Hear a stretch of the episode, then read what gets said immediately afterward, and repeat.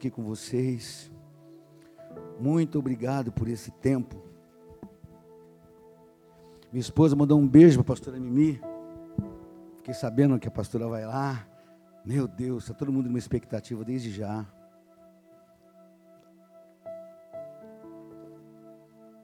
Me chama Edinho. Uns me chamam de pastor, outros de Edinho, outros de paizão. Como você achar melhor? Eu quero externar lá da igreja onde eu sou pastor. Um abraço a todos vocês aqui. Fiquei impactado com a igreja quando eu cheguei. Fiquei impactado. Eu entrei naquele hall ali, falei: Meu Deus, coisa mais linda. Entrei aqui para dentro. Eu queria parabenizar você que está aqui, está passando por esse processo, né? Nós passamos por uma coisa parecida disso há cinco anos atrás. E eu vi aqui uma coisa que aconteceu com a gente lá. E era bem assim. Só que não tínhamos essa estrutura toda, né? Eram os pallets no chão, as cadeiras eram de plástico. É, músicos nós tínhamos dois ou três. Muita criança, tinha umas três crianças. E nós começamos ali a adorar naquele lugar.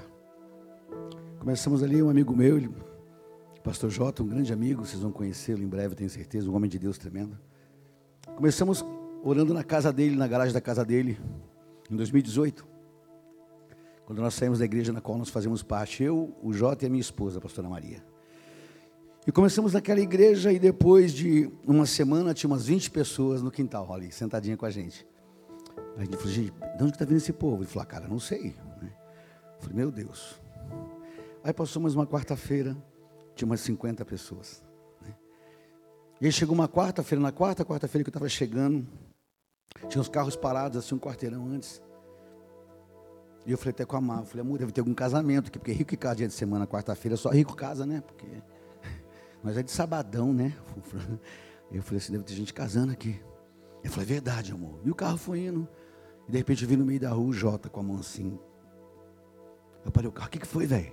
Falou, mano, esse povo tá tudo lá em casa. Eu falei, ah, tá de sacanagem. Não, tô falando sério. Mano, tem gente na sala, na cozinha, sentado lá fora, o que, que eu faço? Falei, ah, mano, vamos, vamos ver. Chegamos lá. Aquele povo todo sentado, gente, uns a gente conheceu, a gente nunca tinha visto. Eu com violão, o Davi, não tocava ainda, um menino que tocava baixo, mas também não era baixista. E tinha aquele povo sentado, e a gente começou ali a adorar aquele povo. Aí depois de um mês, nós não conseguimos ficar mais porque o quarteirão e as ruas ficaram cheios de carros, os vizinhos começaram a brigar. E o Jota falou assim, cara, vamos achar um lugar para a gente ir. Falei, vamos. E ele mandou uma foto para mim de um galpão bem grande, com várias portas. Mas eu, na minha pequenice, da minha fé, eu achei que um daqueles portões era a igreja que ele estava abrindo. E na verdade ele estava alugando o galpão inteiro. Aí eu falei, que bacana, a gente pega uma portinha dessa e a gente, né, tem que ver quem vai ficar do lado. Ele falou, não, mano, eu aluguei tudo. Eu falei, é? Eu falei, meu Deus, sério? É, vamos lá ver. Foi eu, ele um amigo meu, outro amigo que estava junto com a gente, e a gente abriu aquele portão. Gente, tinha tudo naquele lugar, mas gigantesco. A gente ficou olhando aquilo, tudo sujo, cheio de teia de aranha. Olhamos para ele. Eu ia falar assim para ele. Falei assim, mano, acho que agora não. Aí eu senti bem forte o Espírito de Deus falar no meu coração. Se não for para liberar uma palavra de bênção, fique quieto. Aí eu fechei a boca e falei, tamo junto. Ele falou, você acha que dá? Eu falei, claro que dá, já estou vendo isso aqui bombado. Então, vou alugar. E alugamos o lugar. Nós não tinha dinheiro para nada, alugamos. E se passaram um ano, dois anos, nós tivemos a pandemia, depois de um ano entrou a pandemia, nós tínhamos o aluguel para pagar, as despesas para pagar, de tudo que tinha de som, de tudo. E após dois anos nós ficamos praticamente fechados, só com as, com as lives. Aí voltamos quando terminou a pandemia, o dono do prédio, nós fomos entregar para ele a sala, o senhor Francisco, não dá para ficar na sala, porque não temos como pagar o senhor. Igreja sobrevive do que? Das ofertas, dízimos, ofertas alçadas, levantadas, é, é aluguel, é água, é luz, é escritório, é, é, é secretária, tudo tem custo. E o senhor Francisco, um católico assim, bem roxo, que eu amo os católicos roxos, meu Deus, apaixonado por eles. Você, assim, vocês estão rezando, não estão? Estamos rezando, eu falei. Continua rezando. Porque eu sei que Deus vai abrir a porta para vocês. Aparecida vai abrir a porta para vocês. São Jorge vai abrir a porta. Eu falei, sangue de Jesus tem poder. E ouvindo ele falar, né? É, amém, Senhor. Jesus, né, Senhor Francisco? É, Jesus também. Não, só ele, né, Senhor Francisco? Não, Jesus também. Fica aqui. Quando tiver dinheiro, vocês me pagam. O Jota falou assim, não, nem que eu traga 100 reais para o Senhor por mês, a gente vai ficar trazendo. E foi assim dois anos. E passou a pandemia, a igreja voltou.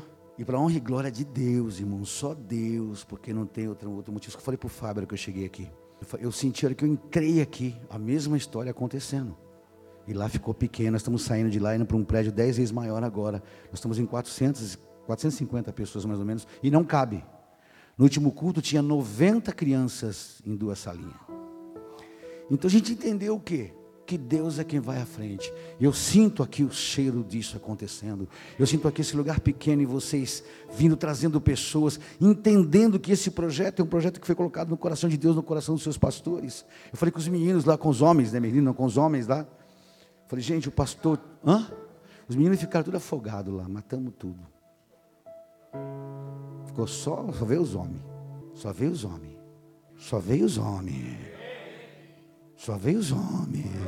Ah, só veio os homens. Os meninos ficaram lá. Então prepara para o tempo que Deus está trazendo sobre esse lugar. Se prepare, se una ao seu pastor, à sua pastora. Seja um só. Eu tenho vários homens na igreja que caminham comigo, mas eu tenho dois. Até falei para os meninos. A gente recebe ligação todo o tempo aqui, ó. Estou com o telefone tocando aqui, ó. Que hora você volta, que hora você volta, que hora você volta, né? Mas eu tenho dois lá. Que eles me levam para tomar café. E eu falei para os meninos lá, para os homens. Andem com seu pastor e com a sua pastora. Saiam daqui sendo o pastor que está lá frente, porque tem lugar que você vai que só você acessa, eles não podem acessar. Lá no teu trabalho, com teu vizinho, com teu amigo, com teu parente, fala para ele, ó, eu tenho um cara que vou te apresentar, um lugar que você vai lá, você vai sair zerado de lá. E traga para cá. Trouxe para cá, começa a caminhar com essa pessoa, pastoreia essa pessoa. Se responsabilize por ela. Foi isso que aconteceu lá. E nós estamos crescendo, crescendo, crescendo, não por causa do, do, número, porque a gente entende a graça de Deus. Então eu queria só compartilhar com vocês. E esse local me cheira a mesma coisa que aconteceu lá. Fábio, se prepare. Um tempo de Deus sobre a tua vida, a vida da pastora Mimi. Está às portas, irmão. Esse lugar aqui é pequeno para aquilo que Deus tem, eu tenho certeza disso. Se preparem. Não fiquem em estaca, não se acostumem. Já vão olhando com olhar de águia, outro lugar que Deus vai preparar para vocês no tempo de Deus e se sempre estejam junto com os pastores de vocês. Amém? Queridos, eu não vou ser muito demorado. É, eu não sou um pregador, eu sou um servo de Deus. Eu compartilho o que Deus fala comigo na minha casa. Eu sou pai de seis filhos. Há pouco tempo descobri um filho de 34 anos que apareceu, que conheceu meu filho, que está em São Paulo, que tem 34 anos também. E hoje não vai dar para falar porque é muita coisa, mas eu sou músico há muito tempo. Eu me converti em 95 como músico.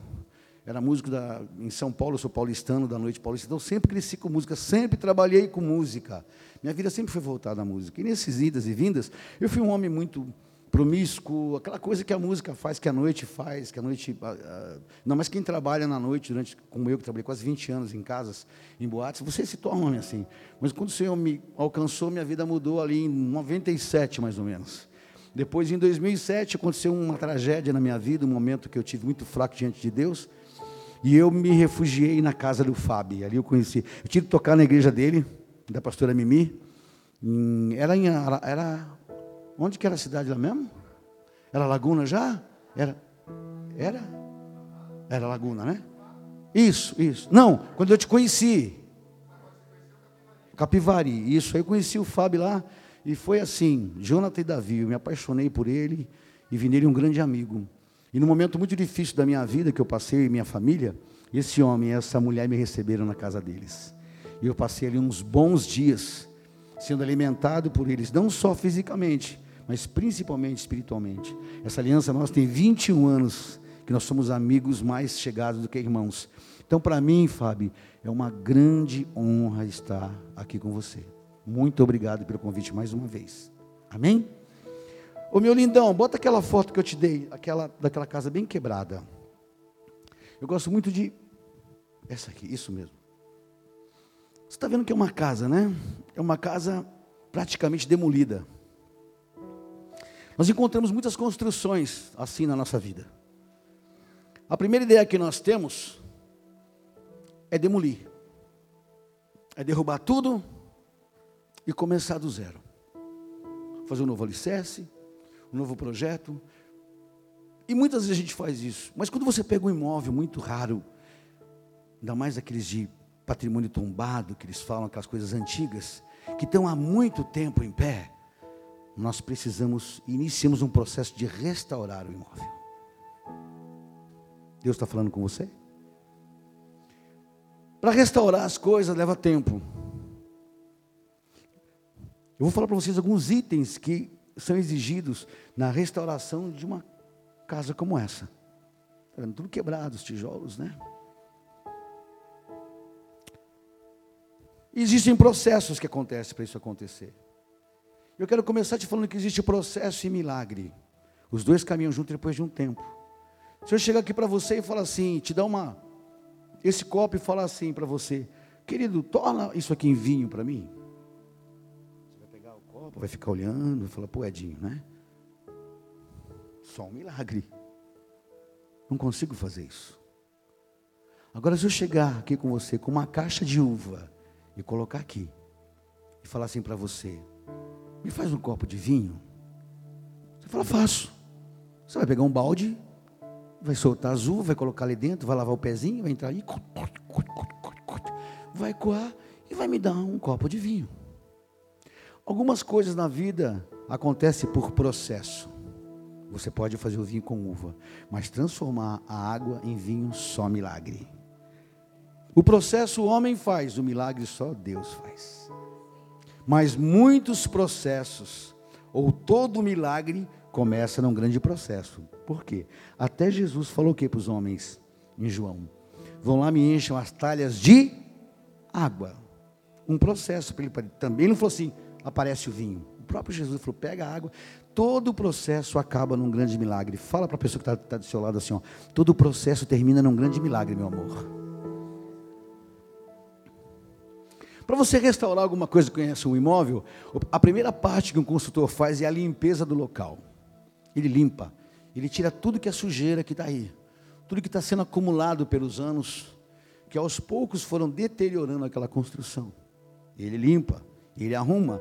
A segunda parte que o construtor faz, ele substitui aquilo que foi perdido, aquilo que não tem mais como ser restaurado, aquilo que não tem mais como ser consertado, não restaurado ele pega e descarta as coisas que atrapalham a restauração, ele tira fora.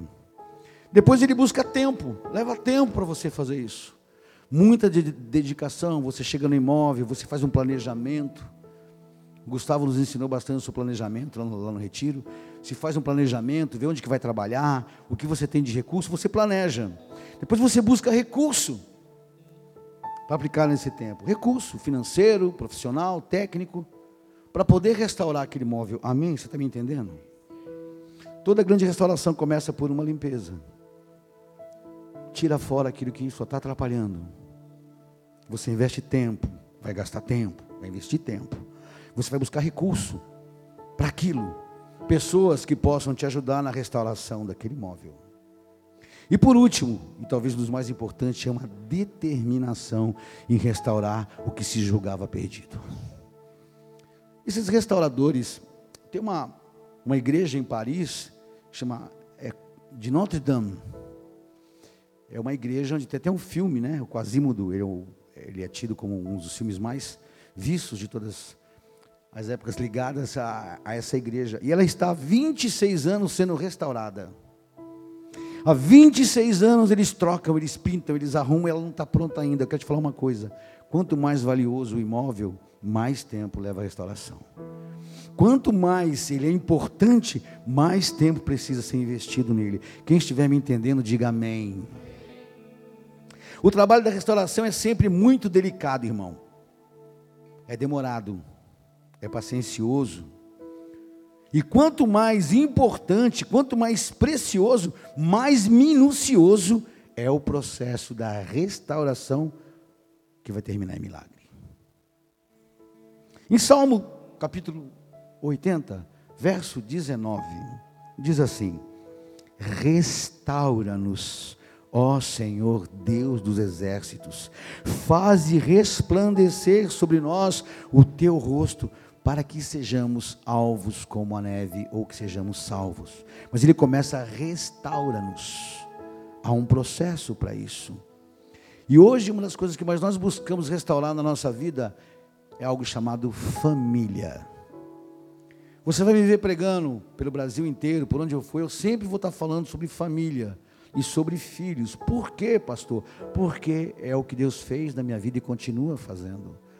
Todos os dias eu aprendo a ser um marido melhor, a ser um pai melhor, muito em breve já um avô melhor, porque eu sei que eu preciso restaurar a família. Então, em Gênesis capítulo 2, verso 18, diz assim: Então o Senhor Deus declarou: Não é bom que o homem esteja só.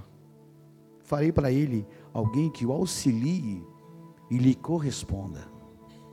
Em Gênesis 2, 22 diz assim: Com a costela que havia tirado do homem, o Senhor Deus fez uma mulher e o levou até ele. Então disse o homem: Esta sim é osso dos meus ossos, é carne da minha carne. Ela será chamada de mulher, porque do homem foi tirada. Por essa razão, o homem deixará pai e mãe e se unirá à sua mulher, e eles se tornarão uma só carne. Em Gênesis 1, 28. E Deus os abençoou e lhes disse: Sejam férteis e multipliquem-se, encham e subjuguem a terra, dominem sobre os peixes do mar, sobre as aves, as aves do céu e sobre todos os animais que se movem pela terra. O marido, a esposa, os filhos e as filhas são plano de Deus. E está escrito em Jó, capítulo 42, diz assim: se é um plano de Deus, olha o que ele fala, sei que podes fazer todas as coisas, meu Deus, pois nenhum dos seus planos podem ser frustrados. Às vezes a gente entra numa fase de uma restauração que a gente acha impossível fazer.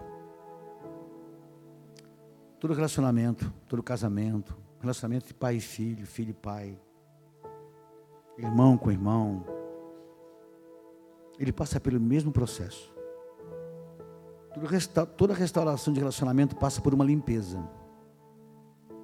É necessário. E quem faz isso é o Espírito Santo.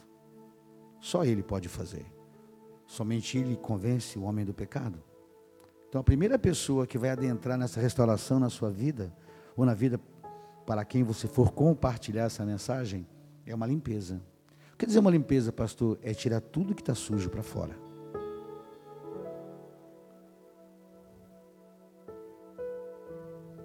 Limpar o que é visível é muito fácil. O duro é você achar que está escondido. Que só você sabe na gaveta que está escondido. Mas o Espírito Santo sabe, ele vai lá e limpa se você o quiser. Se você o chamar, eu falo, Espírito Santo, faz uma geral aqui, limpa tudo. Eu sei que eu tenho coisa que eu preciso arrumar e eu não consigo, eu não consigo ver, porque eu acho que eu estou certo. Me ajuda, Espírito Santo. A segunda coisa que você faz é substituir o que foi perdido. O que foi perdido? O que desgasta um relacionamento? Cobrança, irmão. Cobrança é a pior coisa que acontece dentro de um relacionamento. Uma expectativa gerada em cima de alguém para suprir as suas necessidades. Ninguém supre ninguém, meu irmão. Você tem que entrar em um casamento suprido, resolvido, se amando, você não pode delegar para sua esposa, para sua esposa, a responsabilidade de te fazer feliz. A sua responsabilidade é fazer ele feliz. E ele te fazer feliz. Mas se você se focar no seu cônjuge, em fazê-lo, você vai esquecer a cobrança dele fazer em você. Meninos tiram dos outros, homens tiram de si. Essa frase me pegou. Essa frase do Fábio me, me arrebentou lá no retiro. Meninos tiram dos outros, homens tiram de si. Meninos cobram dos outros. Ah, você não me dá, você não me dá atenção, você não cuida de mim, ah, você não fez isso, você não faz aquilo. Menino, homem fala o que eu posso fazer, o que eu posso te dar. Onde eu posso fazer alguma coisa? Filho, o que eu posso fazer? Ô menino, você está louco também? Pelo amor de Deus. Você parece que não cresce. Está aí, vai sair um trem imprestável. Você não me fale assim comigo, viu, menino?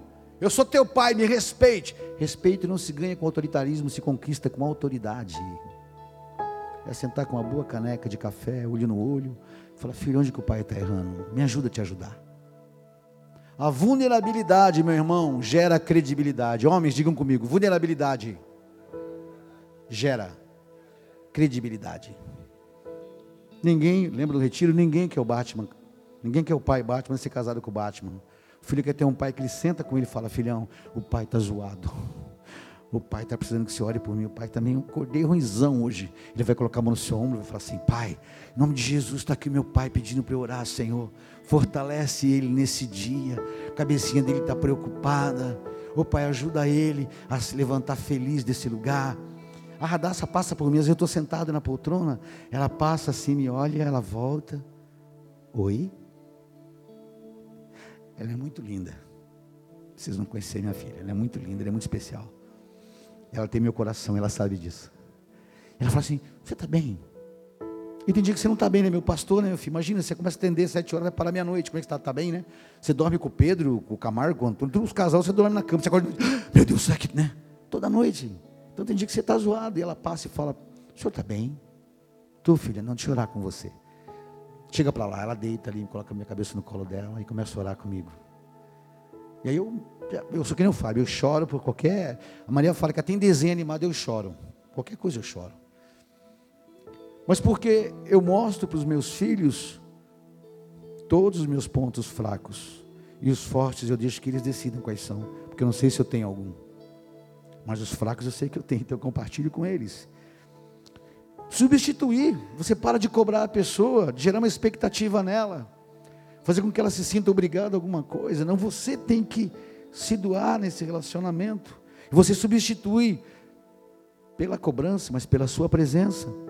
Depois o tempo, tempo de investimento no teu relacionamento.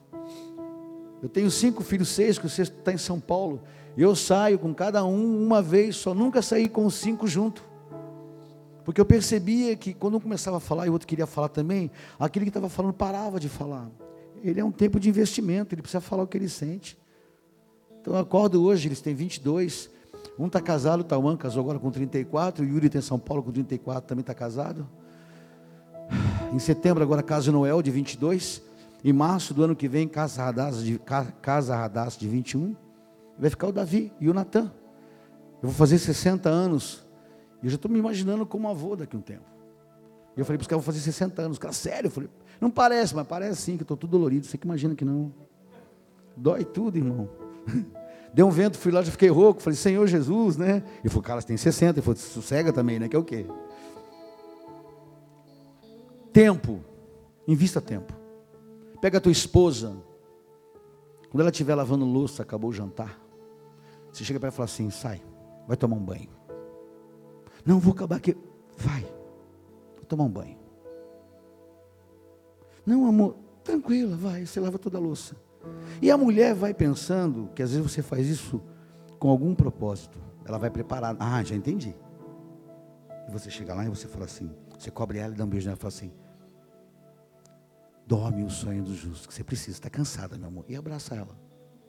Vai dar um parafuso na cabeça da, da sua esposa. Porque isso é tempo de investimento, não é tempo de interesse.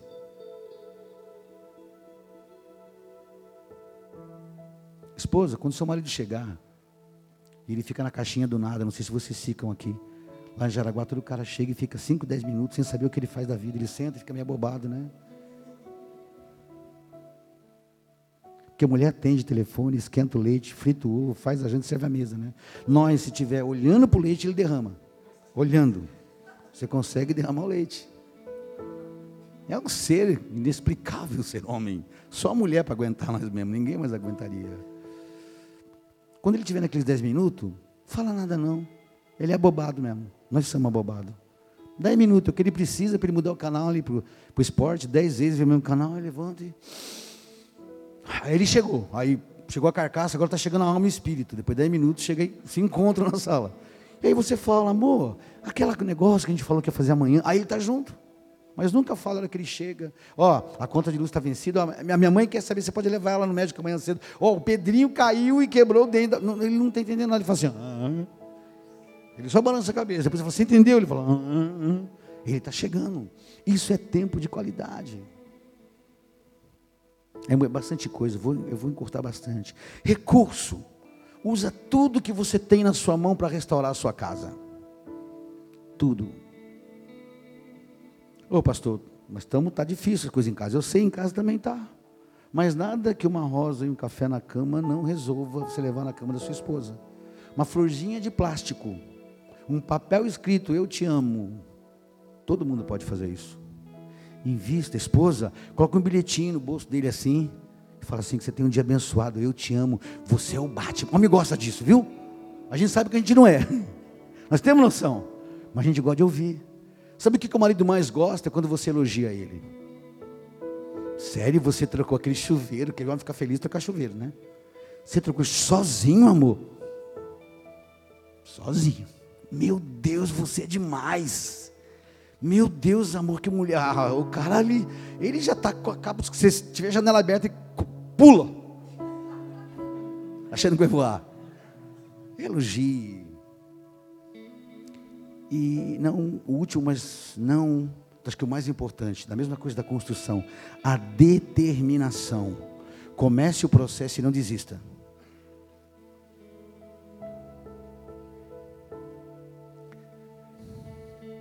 Em 2005 entrei numa, em uma igreja em, Pato Branco, que tinha um ministério muito forte, 2004, uma Filhos do Homem, na época era muito forte. E ali eu comecei uma, um chamado ministerial gospel viajando o Brasil, tocando. Bom, o ministério chamava-se Odres Novos. E ali, quando a gente foi para essa igreja, eu tinha desistido de tocar na noite. E nós não tínhamos emprego. E hoje eu estava me preparando para vir para cá, estava lá tomando banho, e falei, puxa, né? Que bacana isso. E eu me lembrei que o, pastor que nos recolheu na casa dele, na, na época, para a gente, eu fui trabalhar de zelador. Trabalhei dois anos de zelador na igreja lá do Filhos do Homem. E aí ele, ele nos deu um programa de rádio para a gente fazer. Eu e minha esposa, a igreja tinha uma rádio. E a Má falou assim: já sei o nome. Eu falei, qual que é? Quando Deus restaura. E eu lembrei disso hoje. Eu falei, caramba! Esse processo já está na nossa vida desde aquela época. E eu mandei uma mensagem para ela, falei assim, amor, porque eu falo as datas erradas, eu falo os aniversários errados, não sei o aniversário, o dia da minha esposa, dos filhos, das filhas, então são seis, tem que entender que também, né, não é tão fácil assim, né? E eu falei, oh, isso aconteceu mesmo é da minha cabeça. Não, é isso mesmo, amor. Foi quando que foi? Foi em 2004. Nós tínhamos um programa que chama Quando Deus Restaura.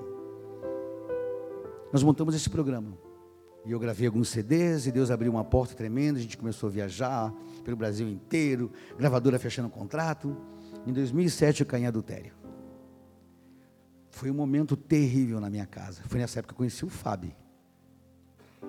E a minha esposa começou o processo de restaurar em 2007. Todo mundo virou as costas. A igreja que eu estava, entendi que uma direção de Deus, eu precisava passar por aquilo, não tenho dor e nem ferimento, está tudo resolvido. Hoje o meu pastor, o Cris, é um dos melhores amigos meus, está sempre com a gente lá na igreja pregando e tocando, está tudo certo. Mas levou tempo, foi em 2007, nós estamos em 2000 e quanto que estamos?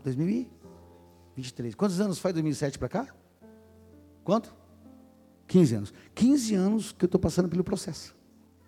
Cada dia eu levanto, eu olho para ele e falo assim: Eu vou te fazer mais feliz hoje do que eu te fiz ontem. Todo dia eu falo. Eu acordo cedo e falo assim: Vou te fazer feliz hoje. É peso? Não, é gratidão por tudo que ela fez. Porque eu entendi que a restauração leva tempo. Você já se ela tivesse desistido no meio disso? Em 2007, eu teria voltado a tocar na noite. Não estaria com essas bênçãos aqui, não teria conhecido o Fábio. Não teria canção que tem mudado a vida de muitas pessoas que eu nem sabia que ouvem, que falam das canções. A determinação, ela vai definir o sucesso da restauração daquilo que você está buscando. Não desista. Não importa o que os seus olhos. Você se move por aquilo que você vê ou por aquilo que você ouve? Aquilo que se move por aquilo que vê é fadado ao fracasso. Porque os nossos olhos estão ligados à alma. Aquele que se move pela, por aquilo que ouve, porque ouvir. A fé vem por onde? Pelo ouvir. E ouvir a palavra de Deus. Não se mova por aquilo que você vê. Você chega aqui e vê isso. Aquilo que eu falei, eu ouço Deus falando, é pequeno, esse lugar está pequeno, vai acontecer algo muito em breve. Se mova para aquilo que você ouve, e você vai ouvir pela fé, porque a fé vem pelo ouvir e ouvir a voz da palavra de Deus. Estou terminando. Aí você pode argumentar com você mesmo, e nem comigo. Pastor, você não sabe, mas para mim é impossível restaurar.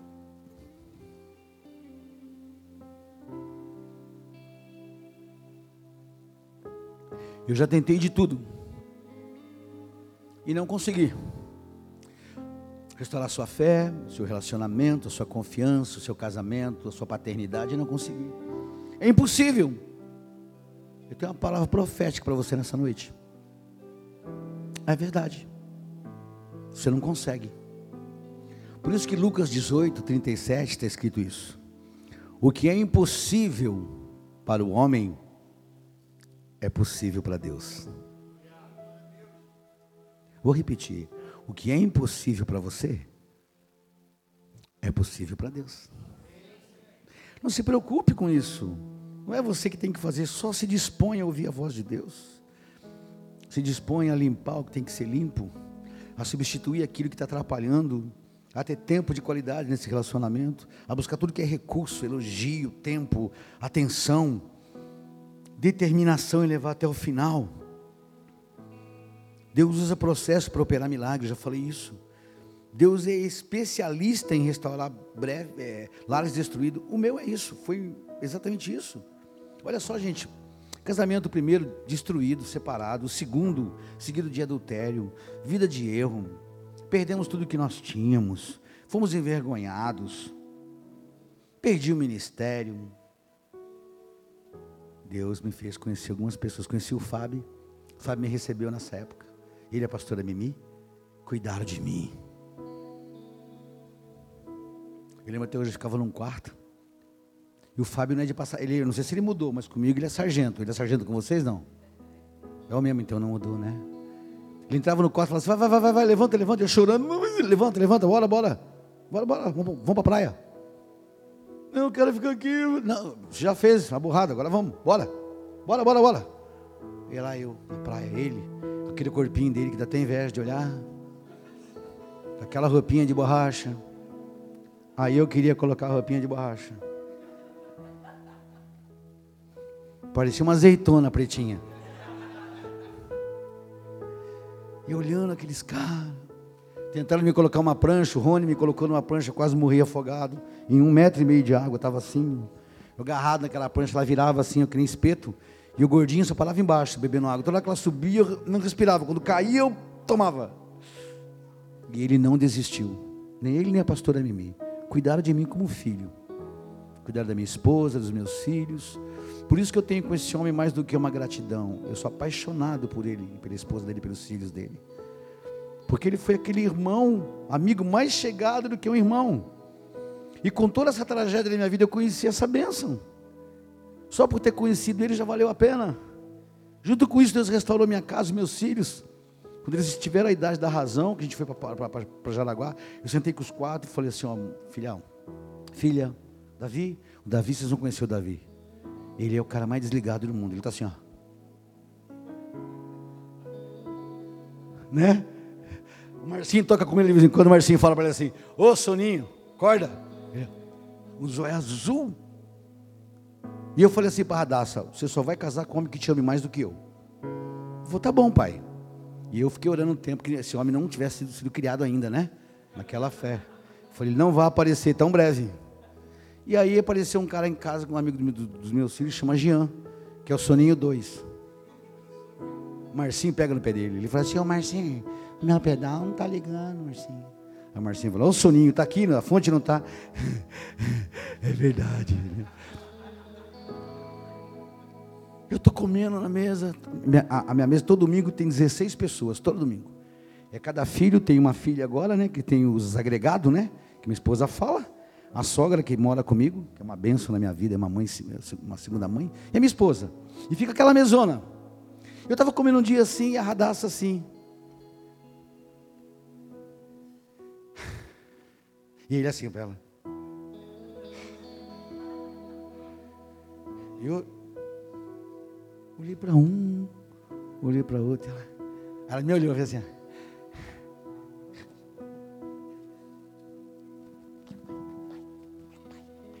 Acabou lá, vem ele. Ô oh, paizão, posso falar com você? Falei, sangue de Jesus tem poder. Falei, Senhor, manda fogo, tipo João. Agora, sacrifício vivo, vou levar o meu antes. Tô, tô levando Isaac, Senhor, tô levando. Não precisa nem ter o cordeiro. Ele vai de sacrifício. Ô paizão, eu acho assim que eu estou gostando da radaça. E ela veio atrás, né? Oi, pai. Desse tamanho. Oi, pai. O que, que, é isso aí, Radassa? Que história que é essa, menina?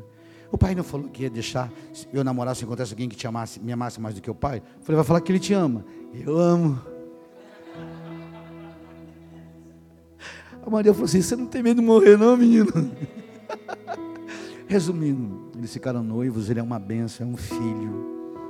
Mas eu estou lá no meu quarto e chega lá, paizão. Posso entrar? Entra, Jean. Trouxe um chocolate pro paizão. Sabe que eu gosto de chocolate, né? O Fábio que está cortando essas coisas, falou que é do inimigo, né, Fábio? Pudim, chocolate. Não é não, Fábio.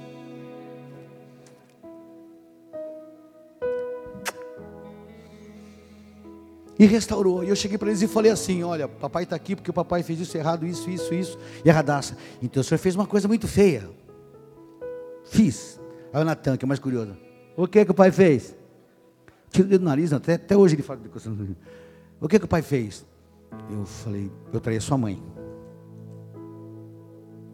Jonathan, é? Por quê? É a pior pergunta que você tem recebido de uma criança de, de, de 10 anos. Por quê? Ah, Noel, ah, porque ele estava longe de Deus, velho. Com certeza. Na mesa.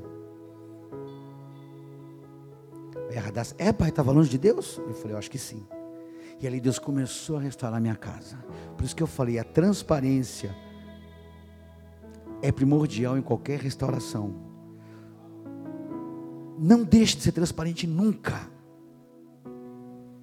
Deus restaurou meu relacionamento com meu filho Tauan, do primeiro casamento, ele voltou. Ficamos anos sem conversar. Anos. Quase 17 anos. Um dia ele me ligou com uma crise de depressão, fui a São Paulo, busquei, trouxe ele para cá. E no carro ele falou assim: pai, já quero te falar que eu não gosto de crente, hein? Sei que sou envolvido com esse negócio de igreja aí. Ele é, ele é, é professor de faculdade, né? Esses caras muito inteligente. Fala os idiomas dele lá. Ele, não, porque aqui, né, a, neu, a neurose, né? Fala aquelas palavras que eu não sei falar, não sou colo não. Mas eu não sou crente, ele falou. Falei, tá bom. Não precisa ser crente, não. Vamos lá. Recebemos ele em casa, ele ficou com a gente. Quer ir na igreja? Não, não, não, não. Estou bem aqui, pai. Estou bem aqui. Falei, tá bom.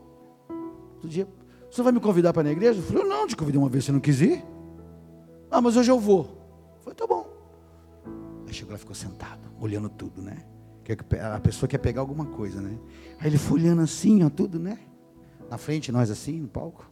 Aí ele foi olhando assim. E estava a Gabi sentada lá nas letras, projetando uma menina. Ele olhou assim para ela. E eu na mesa falei assim: sangue Jesus tem poder. Quer ver que vai dar rock esse negócio aí? Eu sou águia, né, irmão? De lá de cima eu estou cantando, mas estou vendo tudo, né? Oh. Acabou o culto, ele veio, pai, aquela menina que fica lá nas letras, lá, quem que é? Hum, é uma menina aí. Mas olha, eu acho que tem um cara que está afim dela aí. Ah, é? É, o cara tem que, né? Porque você não quer se envolver com nada assim, ela é mulher de Deus, né? Mas será que ela ia se envolver comigo, pai? Ah, eu acho que não, né? Porque você falou que não gosta de crente. Não, tá, mas e se. Tá bom, e se eu virar crente? Não, ninguém vira crente. Você já nasceu crente. Você só não sabe. Resumindo, se casaram há quatro meses.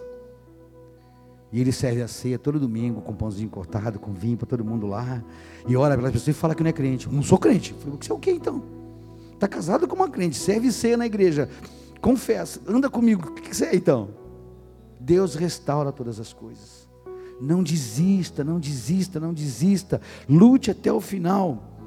E para encerrando, caminhando, toda, vez que o pastor, toda vez que o pastor fala para você assim, tá, eu estou acabando, sabe o que ele está falando? Sabe, sabe quando vai acabar? Ele não vai acabar. Ele fala assim, eu já estou quase terminando. É porque ele fala assim, aguenta mais um pouquinho, está quase no final. Então, vou falar de novo, está quase acabando, falta só um pouquinho. Tauã me ligou, falou: Pai, por acaso você tem outro filho? A Maria me olhou assim. Falei: Não sei, né? Falei: Acho que não.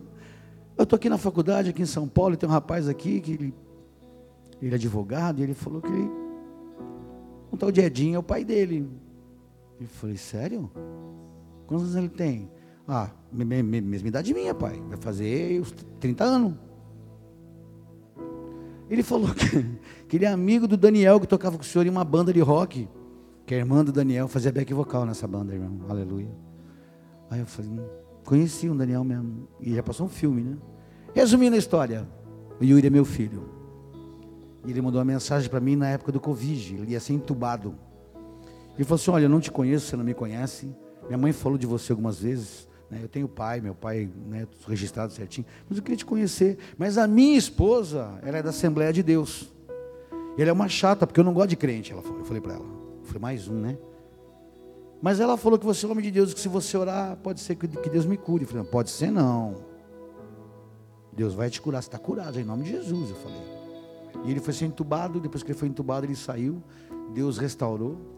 Ele saiu com um dedo, com, com um bracinho abalado, mas fez fisioterapia, voltou. Então, depois de tudo que aconteceu, nessa restauração na, na minha vida, tudo parecia que ser quebrado tudo, irmão, estava tudo, tudo desmoronado, tudo quebrado. E Deus começou com um processo processo de limpando, de organizando, deixando para trás algumas coisas.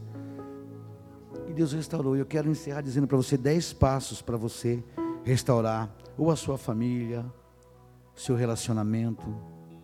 Dez passos. Primeiro deles, confia somente em Deus.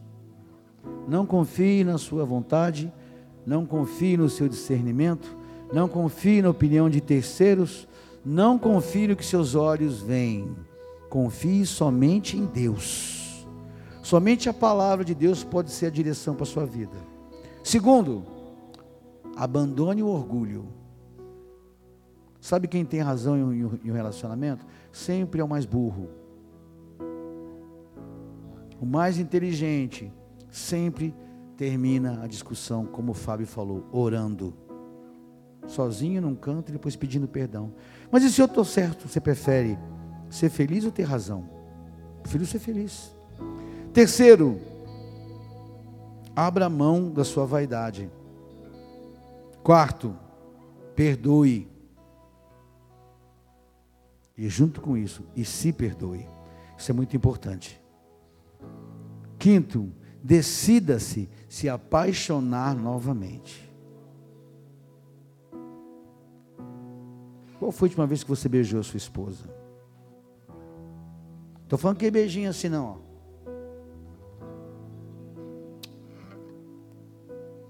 Estou falando de dar um beijo nela. Tá ligado? É?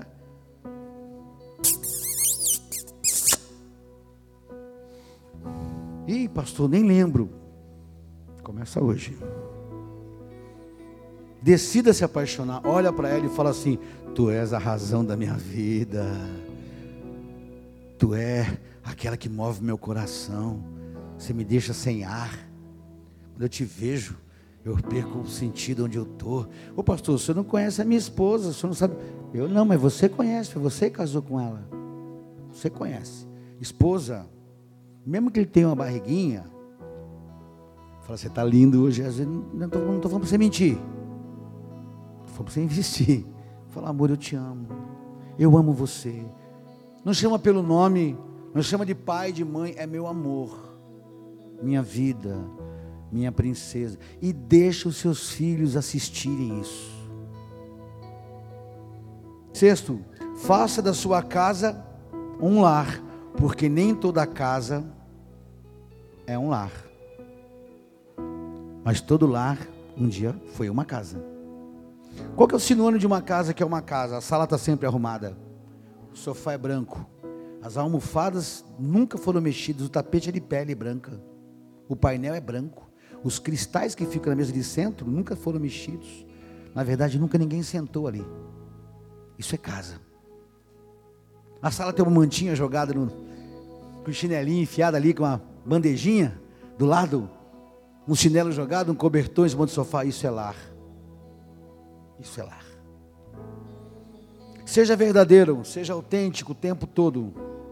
Fuja da aparência do mal. E para os homens e para as mulheres isso é fundamental. Tenha um mentor. Mulheres, busque uma mentoria com a sua pastora, com alguém que você confie. Homens, busquem um mentor. E o último para o homem, seja homem. E a mulher, seja mulher. E agora, depois que você faz isso tudo, tudo que é restaurado, ele, um dia, quando se acaba o processo, Deus faz o milagre.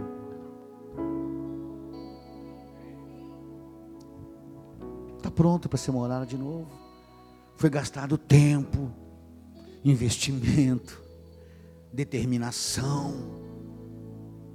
Mas está aí, ó. Ninguém fala que essa construção era aquela.